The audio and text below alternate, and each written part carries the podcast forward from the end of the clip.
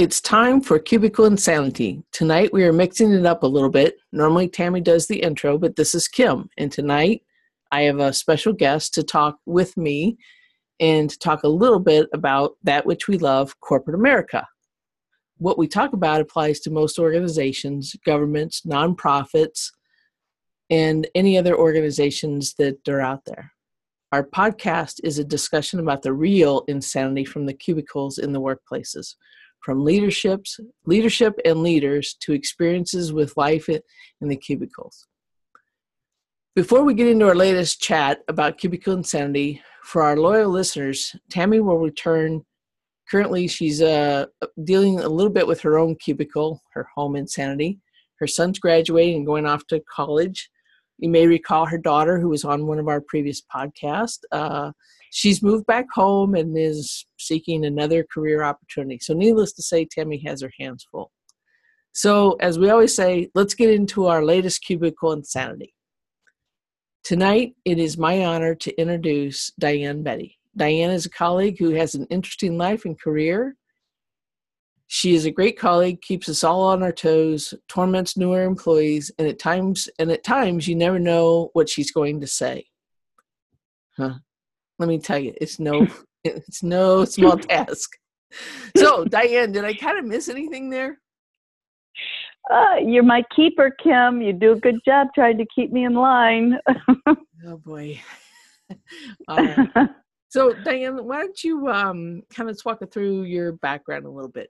Tell us who you are. Like, where'd you grow up? Where'd you go to school? Sure.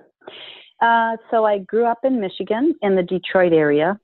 Uh, came from um, an all girls family with uh, parents that were uh, very forward thinking, very supportive, and um, immigrant grandparents who were extremely demanding that all of the girls go to college.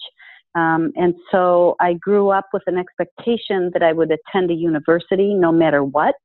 Uh, and so it never dawned on me that I should do anything else. I went to an all girls school in the Detroit area, and then uh, ultimately went to Boston College. So 16 years of Catholic education. You'd think that was a little um, maybe uh, you know protective, but I think what it did was allow me to uh, to kind of play in areas that maybe uh, I might not have felt comfortable with before, and um, and I had a great time. I had a great time in that environment. So I went to Boston College. Then I went to um, Babson College uh, for my graduate degree. Um, I got that degree while I was working um, and um, and lived in the Boston area. So I've been in, grew up in Detroit, went to the Boston area, and then ultimately went to California, where I ended up working for the Boeing Corporation. Um, and then ended up getting a transfer to my current job and uh, back in the Midwest. So kind of hip hop across the country. All right, so let's dig into this a little bit. So you said you went to Boston College. What did you get your degree in, and why? I got my degree in accounting.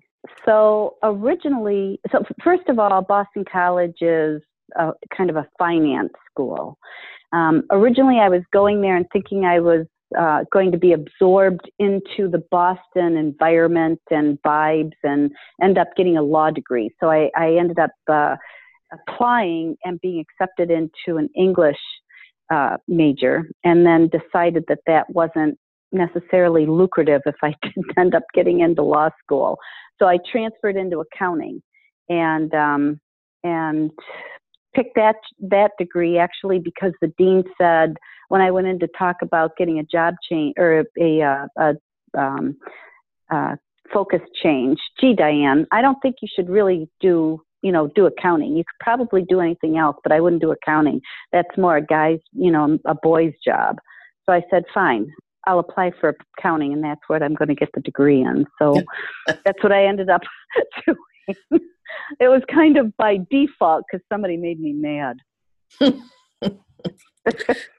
okay, so this isn't the first time that uh, you've kind of stood up to a male that said uh, no because you're a girl. We'll get to that later.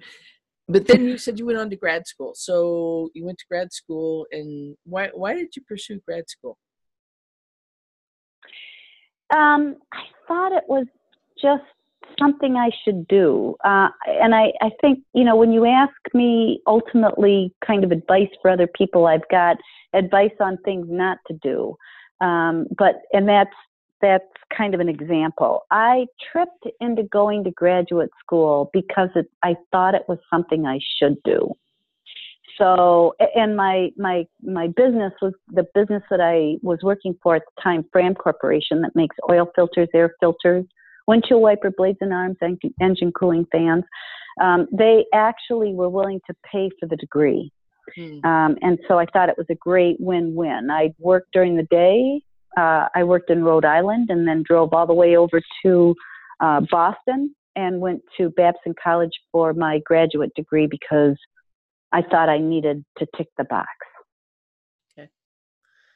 Did it prove out over the long run that you needed to tick that box? Not that I'm trying to say you shouldn't go to grad school or get an advanced degree, but for you personally, did it was it beneficial?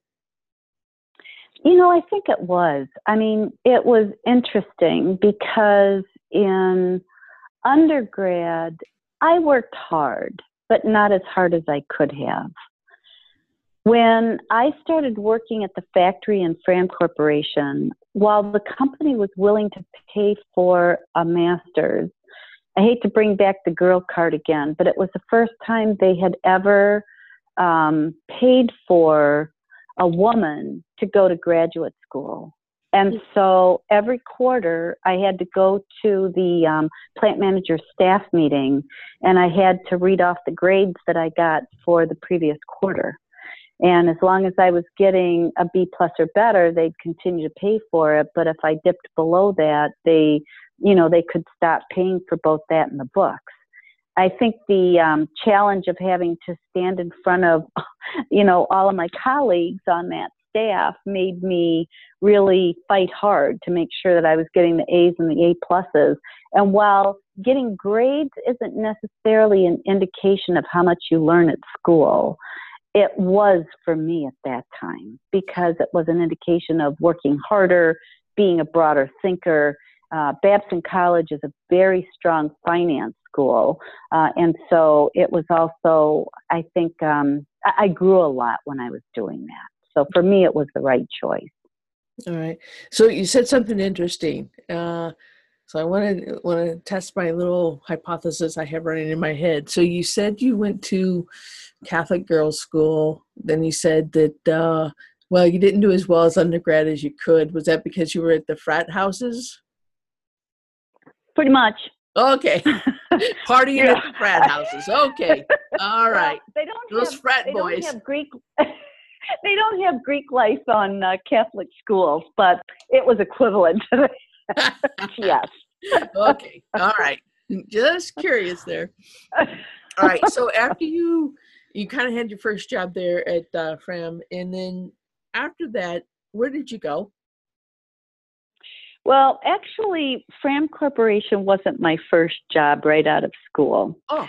Um, that that was the job that I think um, uh, my parents thought was more presentable for for me for them to be able to introduce what I did and where I worked than the one that I first got out of college. All right. So, what um, your first so, job out of school? Well, I want to stress before I tell you the company that I worked for that I was an accountant because this has no visual aids, but if it did, you would recognize that I wouldn't fit the typical uh, kind of um, definition of what you think of when I say this company. So, the first company that I worked for was the Playboy Company, the Playboy Club. Um, so I stress it was not as a bunny. I have to tell you that even the Playboy Club needs accountants. So I was an accountant for them. Everybody needs accountants. Did you ever uh, meet Hugh Hefner? No, I did not. No, huh. no, I no, I was well, not in his orbit at all. you didn't have staff meetings at the mansion or whatever they called it? Uh, no. I did, however, get to drive my first ever Porsche when I was driving errands for my boss. So that was kind of fun, but that was only a one time fling. Yeah. All right. So why why did you leave the Playboy Club, where you're an accountant? Mm. Uh, why did you leave them? I mean, what what what what were you thinking about? Why you left? Why did you leave to go someplace different? So I got the job because, you know, I at least I had work when I got out of college. Yeah. Um, but it wasn't exactly something that I felt terribly comfortable um, introducing either. Hello, what do you do? Oh, I work at the Playboy company, at the Playboy Club. So it was not something that I was maybe proud to um, speak of, even though it's, you know, it certainly is, um, you know, it's a reputable company. Um, and so I ended up getting an interview as I kept looking for maybe a better fit job. I ended up getting a, uh, an interview at the Fram Corporation. Um, and that was in East Providence, Rhode Island. So that's like 60 miles away from where I was living.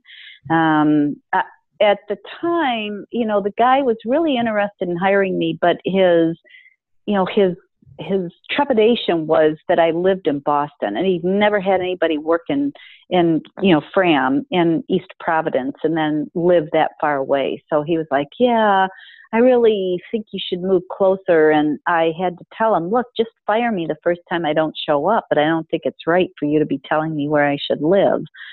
So they hired me and I worked there for five years. I had a great time. I worked in the plant. I worked as a cost accountant. I worked as um, a, um, a financial analyst. I did a lot of uh, things out in the factory, um, got to know the factory workers and the factory itself, plant lines. I just loved working in the factory. Um, thought it was a great job.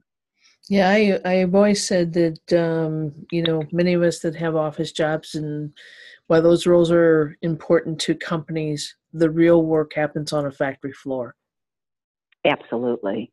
I, I mean, without absolutely, I I've said that all my life, and I won't change that. I think the real work is done there, and the hardest work is done there. So, uh, if if you don't make it, you can't sell it. Yeah. so, to me, it's kind of fundamental. Well, that and it's also, you know, it's what is it's what they do that goes to the customer ultimately. And if they're yeah. not, um, if the employees that are on the floor on the production floor don't care about what they're doing, the customers see that, and then do you have a company beyond that, right? So yeah, just something to think about that. You, you mentioned something interesting about um, your first job that as you left, you weren't proud to say that you worked there. You think that that's important? I mean, I, I think you do, as you said, but why is it yeah. important to be proud of? Why did you think it was important to be? Pr- Let me rephrase the question. Why do you think it was important to be proud of the company versus saying, "Yeah, I had a great job"? Um, for me, I kind of identify myself with the product of the company, oh, the products that the company I work for is producing. Yeah. So while I worked at Fram and had a fun time there, when I ended up working for Boeing, I was passionate about everything I did. I worked in, you know, with the B-1 bomber, so I worked with military uh, air, military um, aircraft. I worked with rocket engines. I worked with laser weapons. To me, everything that I touched in that in that company was just exciting. Um, I'm not a warmonger, but to me, it's extremely important that one negotiate um, peace uh, with some sort of a position of strength. Um, and so I loved everything that I did with that company uh, aligned with that particular product itself.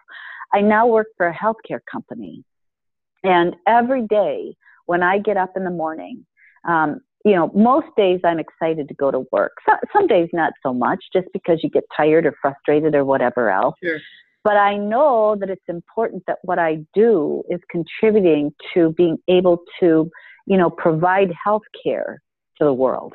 And so to me, that's extremely motivating and exciting that keeps me going when you know the job gets really like sludge. Sure. Okay. So you went to Boeing. What what uh, role did you have there? What did you do there? So the first job I had was as a financial analyst for. Uh, so so just as a, a small um, caveat, Boeing acquired Rockwell sure. International. Rockwell International was a conglomerate the the the CEO when he finally decided you know what needed to be done with the company to maximize shareholder value you know kind of split the company up and sold pieces and and spun off pieces but the part that was Rockwell International at the time included light vehicles and heavy vehicles in the automotive industry so I started off in the light vehicles as a financial analyst and about um, I think it was six months after I had that job, my job went away. But I was lucky enough to interview for and get a job in kind of the elitist group, which was heavy vehicles. So originally it was um, window regulators, um, uh, sunroofs, that kind of things. And, and then I did truck axles. I did financial analysis for truck axles, and that was pretty cool. Hmm. So, um, let's talk a little bit about the culture at, at Boeing. Um, coincidentally, I worked at Boeing. It was McDonnell Douglas at the time, and since acquired by the Boeing Corporation. Um, so we both coincidentally we both worked there, just you know different divisions, mm-hmm. different times, so forth and so on. But the culture. Um, let's talk about the culture. So in the in the division that you were in, was it predominantly males or was it a diverse group of people? So you can't tell by my face on this pod, but I'm clearly not 25. Um, and so, you know, I've been in the workplace for, I don't know, I'm trying to do the math really quick in my head, but it's it's at least 35 to 40 years. At the time in the business environment, there were not many women. So every meeting that I was in was all men and me. Mm-hmm. Almost never did I have another woman. Um, every once in a while, they'd bring in somebody uh, in IT that was a woman. Um, often the women in the, the HR folks were women. Um, but other than that, I was always with engineers, factory workers, etc. There was never a woman in the room. It was just me. Did you ever um, feel different? I mean, did you ever think about being the only female? Or did you go into it like, hey, I'm here to do a job and we're all here to do a job? So, so sometimes I look back on this and wonder, you know, did I just miss all the signs? Or, or did I never really experience much prejudice? I, I never worried about giving an answer because I was a woman. Sometimes I worried about giving an answer because I wasn't um, maybe um, as um, mature as some of the other people in the room because also one time I went to a Tom Peters um, uh, um, speech and he was talking about diversity in the workplace and he looked over at the table that I happened to be with and it was uh, as he pointed out it was all white bald headed men and me. So he, he didn't think the table was terribly diverse. Um, but I I just I never worried about that when I was interacting with people. Um, every once in a while, I'd get shocked by, you know, some stupid comment, but often what held me back was really my concern about whether or not I was, I, I was mature enough or, or had enough experience to answer a question because often I was there with you know, VPs or corporate VPs or, you know, or the president of the business, depending on the job that I was in. And so I, I might hold back because of that, which I think in retrospect, you need a little bit of hold back, but I think, um, you know, people, people bring you into those meetings for a different perspective. So I think people need to be a little less concerned about age and experience as long as they don't keep repeating it over and over. Yeah. But did you ever have a time where there was a kind of a obvious gender situation and you kind of had to stand up for yourself? Uh, yeah, there's one that probably is um, is podcast friendly and perhaps one that isn't. Hey, we cuss um, on but... here all the time, so not to worry. okay. So so there's really only two two circumstances that I can think of. The one was when I had um, I had left Fram Corporation and hadn't quite transitioned over to Boeing. So my interim stop was at the Burroughs Corporation, which, unless you're really old, you probably don't know, used to be a computer company. Um, and so I worked in the financial analysis group there, and I was kind of low man on the totem pole. And I can remember interacting with a guy that'd been there for quite a while, but you know, I was given a chunk of responsibility that was at least equal to his. And I, I think maybe in retrospect, he wasn't particularly happy. But, you know, when he was asking me to do something, he would refer to me as honey, honey or sweetheart. And I used to just beg him, you know, please don't, you know, Bill, please don't call me honey. I, don't call me sweetheart. Call me call me asshole, call me Diane, call me by my last name, Betti, call me anything, but please stop calling me sweetheart. And and he just wouldn't do it. He just kind of ignored me and just continued referring to and and it was in front of other people. And I think um, you know, I was I was young and I have I had I don't have quite as short a temper as I used to, um, but I had a short temper. And finally, I had had it. And so there were a bunch of people around, and he said, Hey, honey, can you go get me blah, blah, blah? I said, Sure, asshole, I'll be happy to do it. And he got so upset. He said, please don't call me asshole. I said, fine. You stop calling me honey and sweetheart, and I'll stop calling you asshole. And after that, we never had a problem. But it was a little bit of an eye opener there for a while.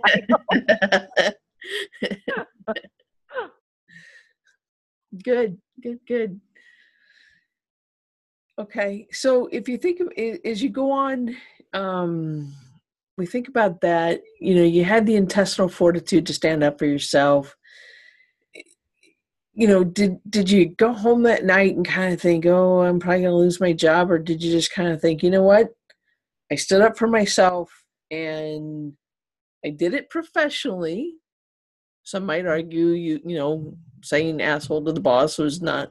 But did you kind of sit back and re- reflect and kind of go, "You know what? I did it professionally and I would do it again and you moved on from it or what was the outcome? Like it was I mean, A, I probably wasn't smart enough to be worried about it. Um, because when I left I was done. I was you know no longer quite as irritated because I felt vindicated and he you know he recognized that my name was Diane. Um, I just didn't think about it again. I wasn't worried about it. And there was, I don't remember there being any repercussions from that yeah. situation. Good. Yeah. Good. Okay. So, you know, as you, you think about, you know, you've been through a few different companies, um, and you, you made a comment to me one time that like when you were at Boeing, you were started out as a peon but yet you were able to get people to get things for you that you needed like reports or whatever data information. Because like i know when we talk to employees or other people one of the challenges they always say is you know i, I don't know how to influence. Like how do i influence up? or you know how do i influence sideways and and so how did you do it I I don't know. I, have had other people asking me ask me this question. I think I think the best answer I can give is I try to a treat people like I'd like to be treated. So even when you know that you're going to be asking them to do something, it's going to be, you know, more than they want to do, or it's not necessarily in their scope, but they're the only ones that control it, or you're giving them feedback. I try to be really careful about what I ask for and how I ask for it you know the other thing i i think i try to really watch the delivery of how i ask for things. Um, and i try to find what might work like um, you know if i'm trying to get something and somebody says they don't have the time i really take a look at when do i really need something? And i try to work with people for what a what a reasonable deadline could be. I try to plan early so that I'm not asking for stuff at the last minute and then, you know, causing myself problems, right? Because nobody's going to go out of their way if it's not in their G's and O's to deliver something for you if they have to drop everything that they've got. So I try to plan ahead and then just treat people with respect and try to find common ground, pick up something, do something for them if it would help make their job easier so that it gives them free time to get the job done. I, I can only say that I think because of the way that I interacted with people and perhaps you know, I, I strive really hard to have a little bit of humor, and sometimes I think people think that's wasted time. But I think it also helps build rapport, which is why people will care maybe about doing something for you that they might not otherwise want to do. Yeah, I think it's all about how you treat people. Yeah, yeah, I agree. I completely agree. So okay, so you um, spent some time at Boeing and you decided to leave there. Why did you leave Boeing? Uh, I think maybe for a couple of reasons. Um, one, I was concerned that I wasn't going to be going much farther than I was in the rocket engine business. Um, they had taken the job that I was in, that was a direct report to the president, and had moved it underneath the the supply chain uh, leader. Um, and and I, I didn't I didn't mind the person. I just minded the activity of you know kind of a downgrade. Um, and I thought that was a little sad and I then I wondered what was my next role. I was also pretty far away from my family. Um, I have family in Florida, Detroit, and Paris, France. Um, and so I wanted to be maybe closer because both my sisters were starting to have children, and I wanted to be able to, you know, be with them and watch them grow up and experience some of their I don't know, their events, their piano recitals or their baseball games or whatever else. Um, and then accidentally, I got another headhunter call. And although I wasn't interested and started to, in fact, I hung up the first two times the woman called. And then she called the third time and, and named the company and said, wait, wait, it's for this company. And so I didn't hang up. I kind of listened to her a little bit and then uh, ended up getting a job back in the Midwest, which I have to tell you, California has much better weather. Uh, but Wisconsin's a little more centrally loca- located, and the job that I was in was global. So that as I, you know, traveled to India or I traveled to China or even as I went to Europe for business, I could swing by Paris and attend a piano recital or a hockey game or, you know, a basketball game and and you know, that was really what I wanted. Yeah. And, you know, I got to go back to Detroit and I would spend weekends where I again do baseball games or, you know, whatever else. And that was what I wanted. Yeah, interesting. Okay. So And I and I got a great job. So. Well, that's even better. It's a win-win all the way. there you go. So you've started a lot of different companies, and how do you? Have you ever thought about like how do you when you go into a new company? Um, you know, you got to reestablish yourself. How how have you been yeah. able to do that? Like, what do you do to reestablish yourself? to um, build people's trust?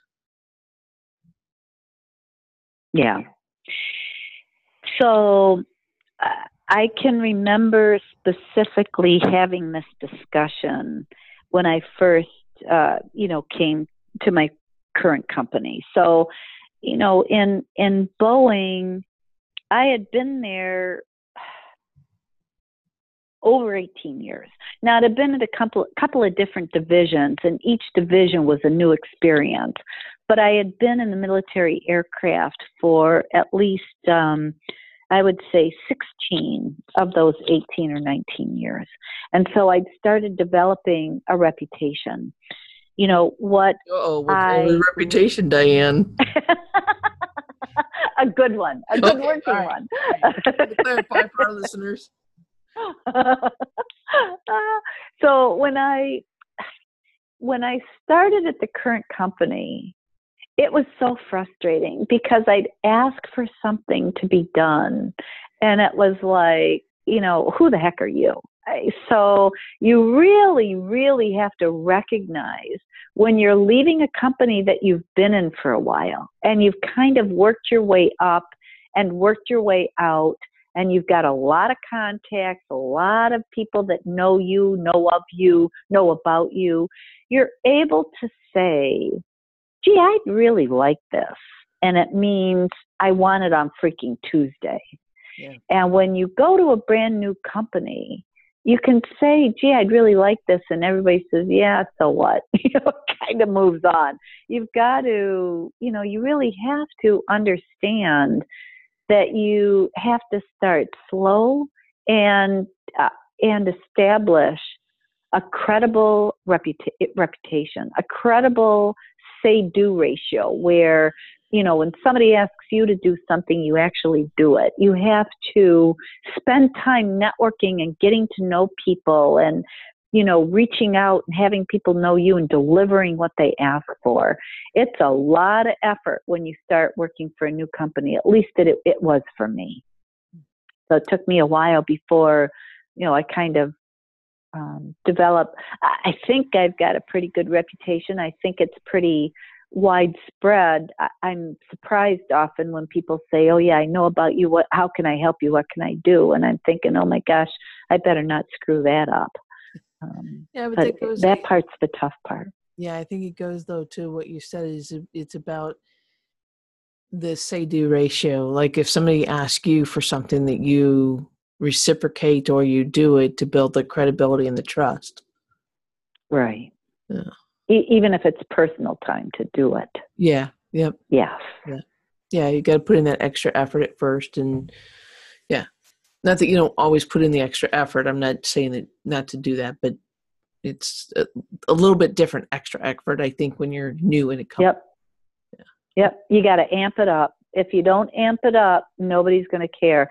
And you know sometimes i look at these new new people that come in at you know the corporate corporate officer level and i think you know how do they do it with the interactions that they've got? But you know, I, I, I don't know. I can only tell you that I know how I think I've been more successful in, you know, being able to influence and, you know, and it's again by being respectful of people, you know, and and delivering things sometimes when they want them, but it's also in how you ask and what the delivery method is for what you want. Yeah. Have, have you ever um have you ever like led with hey here's my title or have you seen people lead with i'm you know vice president of something or other and i need this now and i want that we're going to do this. What are your thoughts about people leading with titles? I mean the minute somebody does that to me i just discount them as being insecure and irrelevant if they can't persuade me to do something for the value of the task or the value of the outcome, and they can only use their title as the reason for influence, you know, I might have to deliver something for them right that minute, but I mean, it's never going to be a good experience in the long run for this person because it means that he or she is not secure in what they need, what the message is, you know, what they have to do. They're only, you know, secure in kind of their ego. And a lot of people aren't motivated, including myself, are not motivated by that. Yeah, yeah.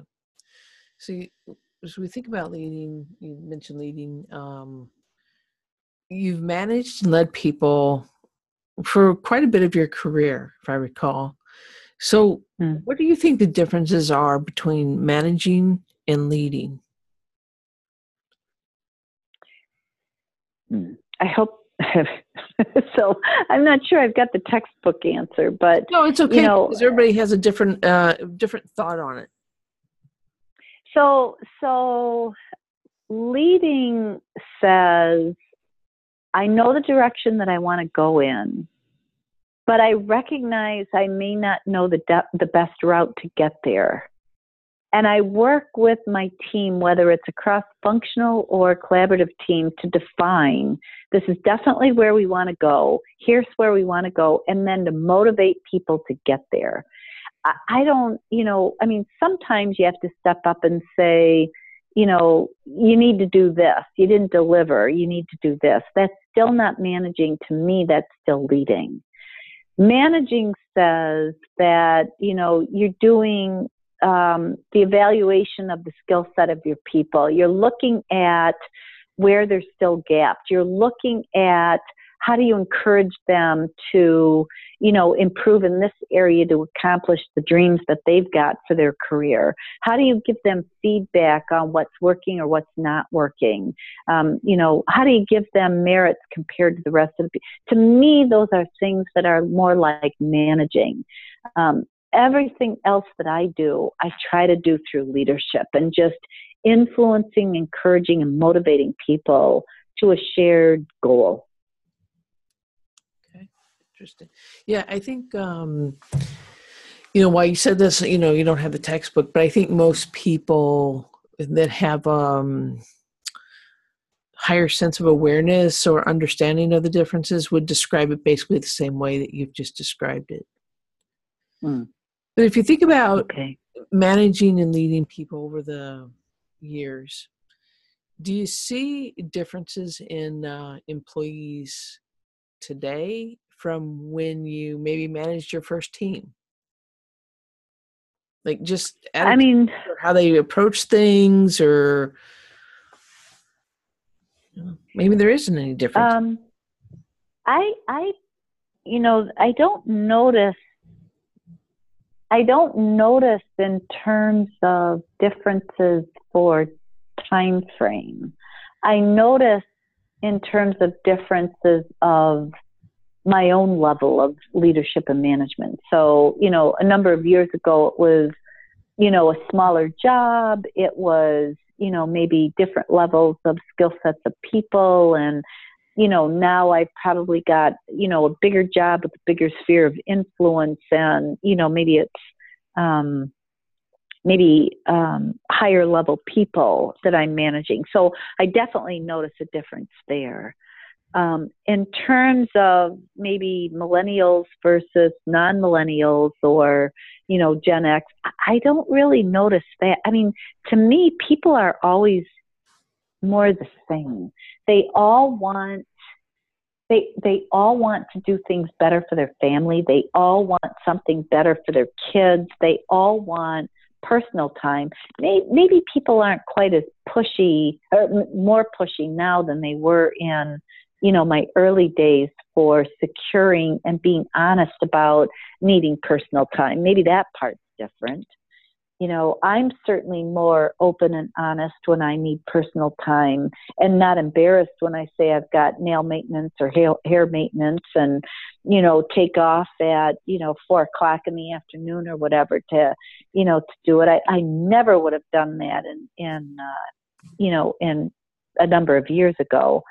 But people, I, I don't feel that they've really changed that much hopefully I'm not missing anything. I try to be sensitive to am I giving them what they need in terms of motivation for, you know, advancement in in their jobs. but it doesn't seem like people are different. They all seem to want more, want more challenging work, want more visibility, want time off. They want a balance between, you know, what they're doing at home and work. Um, maybe their tolerance level for the ba- balance is a little tougher, meaning they want more of an equal balance, maybe than they were used to putting up with before. But other than that, I, maybe I'm missing it, but I don't, I don't really see it. Yeah, yeah. What about, um, you know, as you stated earlier, been in corporate America 35, 40 years roughly.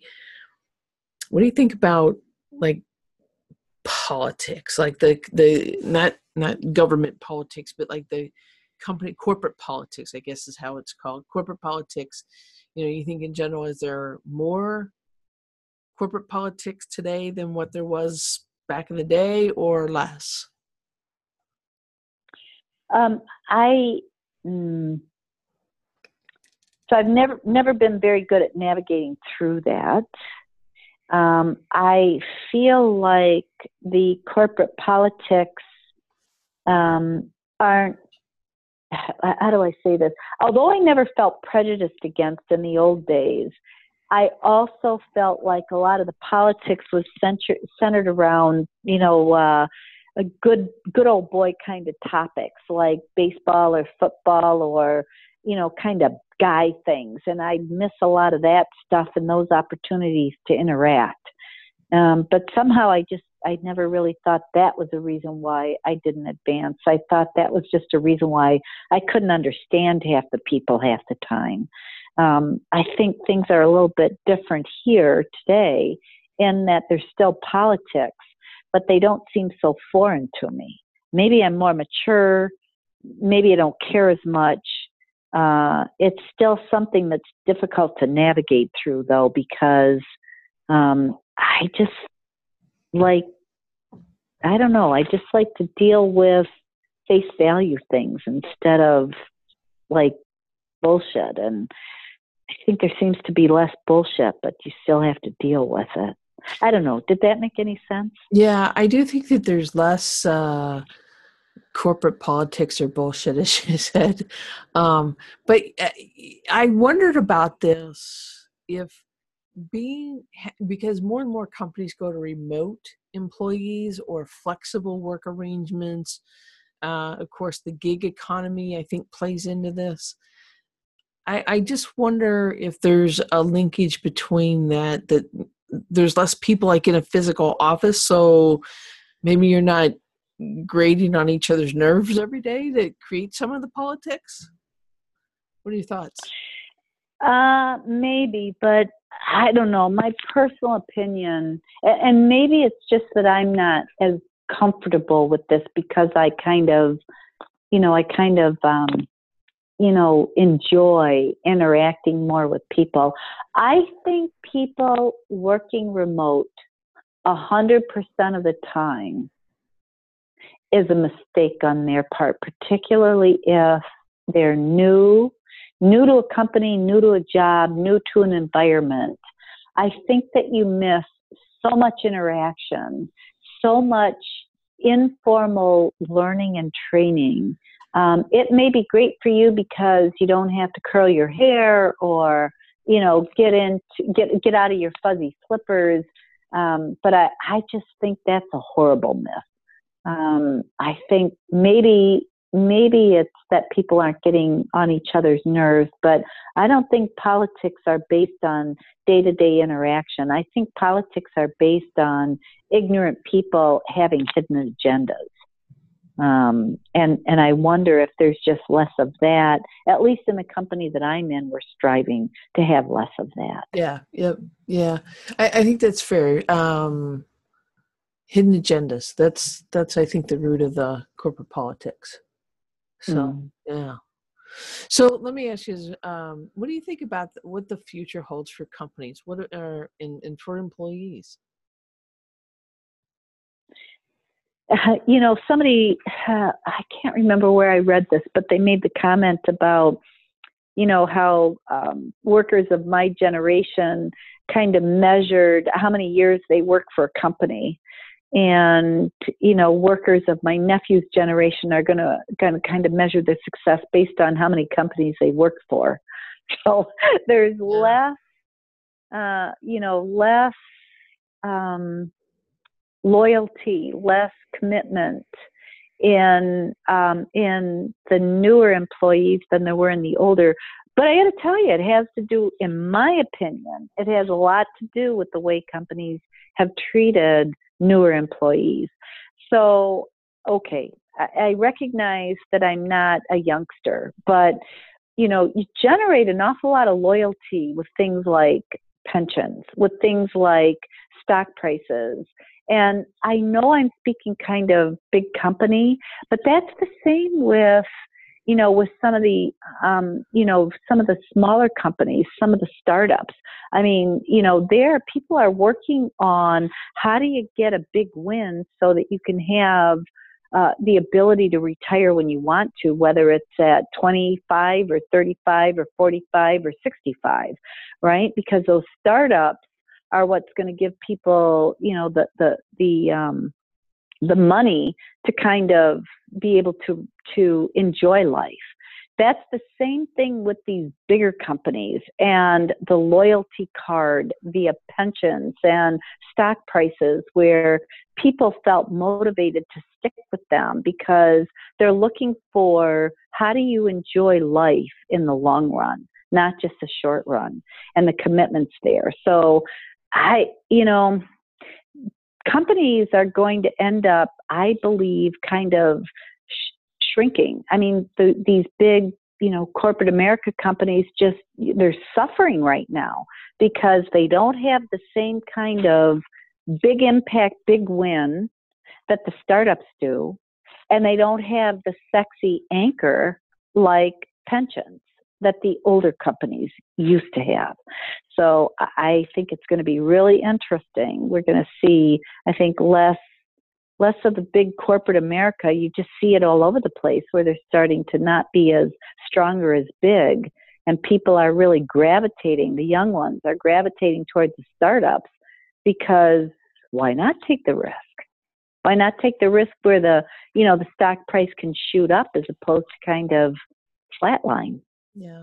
Which is yeah. where some of the big ones are struggling. Yeah, and the bigger companies just aren't nimble enough. If you think about mm. like the newer employees, and I don't want to call newer employees millennials, I think that that sounds derogatory, even though we've kind of on some of the other podcasts mocked them, but um, we're making fun. Oh, I um, I love them, but, especially but when I, I, get my help with my IT.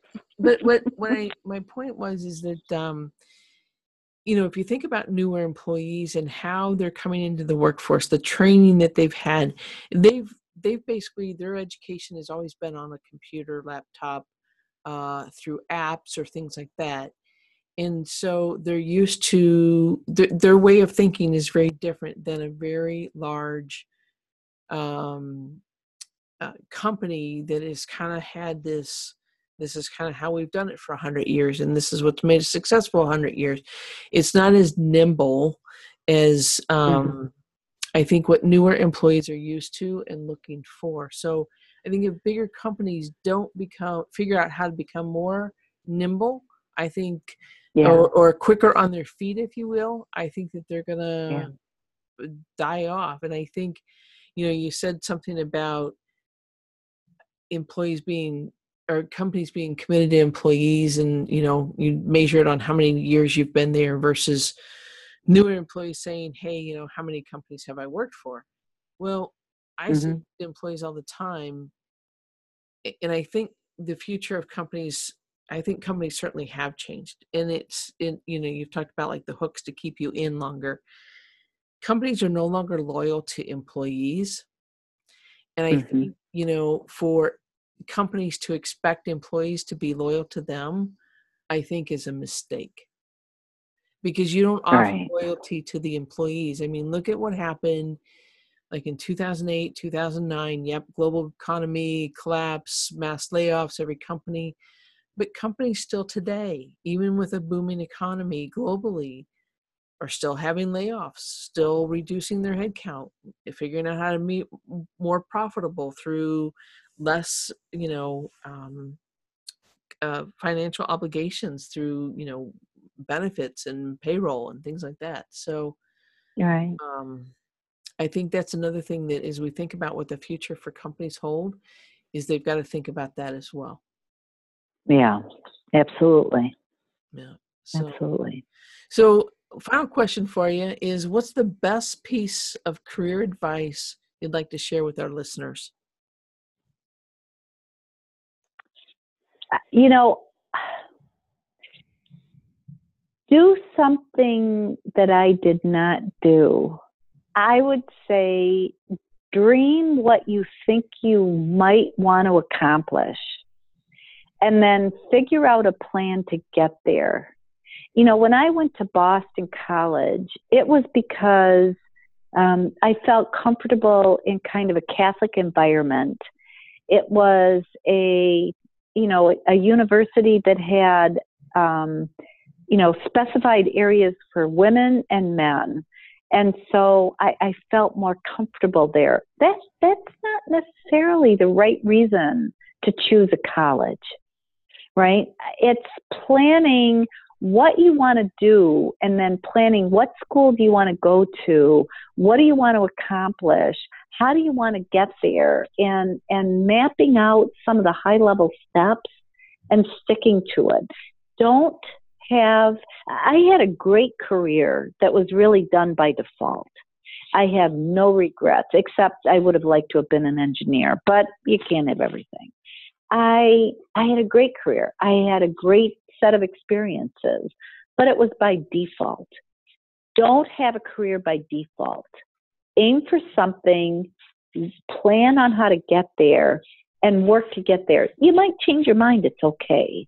But make make decisions on what you want and set time aside every month set time aside on your calendar where you're going to think about nothing about what is it that you want to do with your career and you know and and with what you want to accomplish in your life all right great words to think about so diane thank you for joining me tonight and for the great insights and thoughts of how we've navigated your way through your cubicle insanity over the course of your career. So mm-hmm. normally, thank um, you for having me. Yeah, our pleasure. So normally, Tammy states the obvious, and um, I'm going to give it my best attempt. Tammy's way better at this, but um, you said a few things tonight that I think resonate uh, with, well, certainly resonate with me, but I think also would resonate with our listeners and in, in, as they try to navigate their way in their cubicle insanity. Is be proud of the company you work for. Because I think if you don't have pride in the company, then it's just a job. Um, you talked about influencing, influencing by rapport. Build that rapport. Um, think about how you ask for something. And you've done it through the relationship that you've built with perhaps the person you're asking for something from. And um, again, you said how you ask for something um, you talked about leading. When I asked you about leading, you said leading vision for where to go, inspire, and work with the team on how to get there. So you have the vision, but as a leader, you inspire and work with the team on how to get there and include them and, and you accomplish it. And you just gave a great piece of advice, and and I think um, I think it's should be obvious, but um, don't have a career by default dream of what you want to accomplish, figure out a plan to get there. Did I kind of summarize some of the key points, Diane? Perfect. Okay. So, again, Diane, thank you. And um, I'd like to thank all of our listeners. Thank you to our active military and veterans, especially El Capitan, as I've referred to him. He is uh, home safely from his most recent deployment. Stay tuned for our next episode of Cubicle Insanity.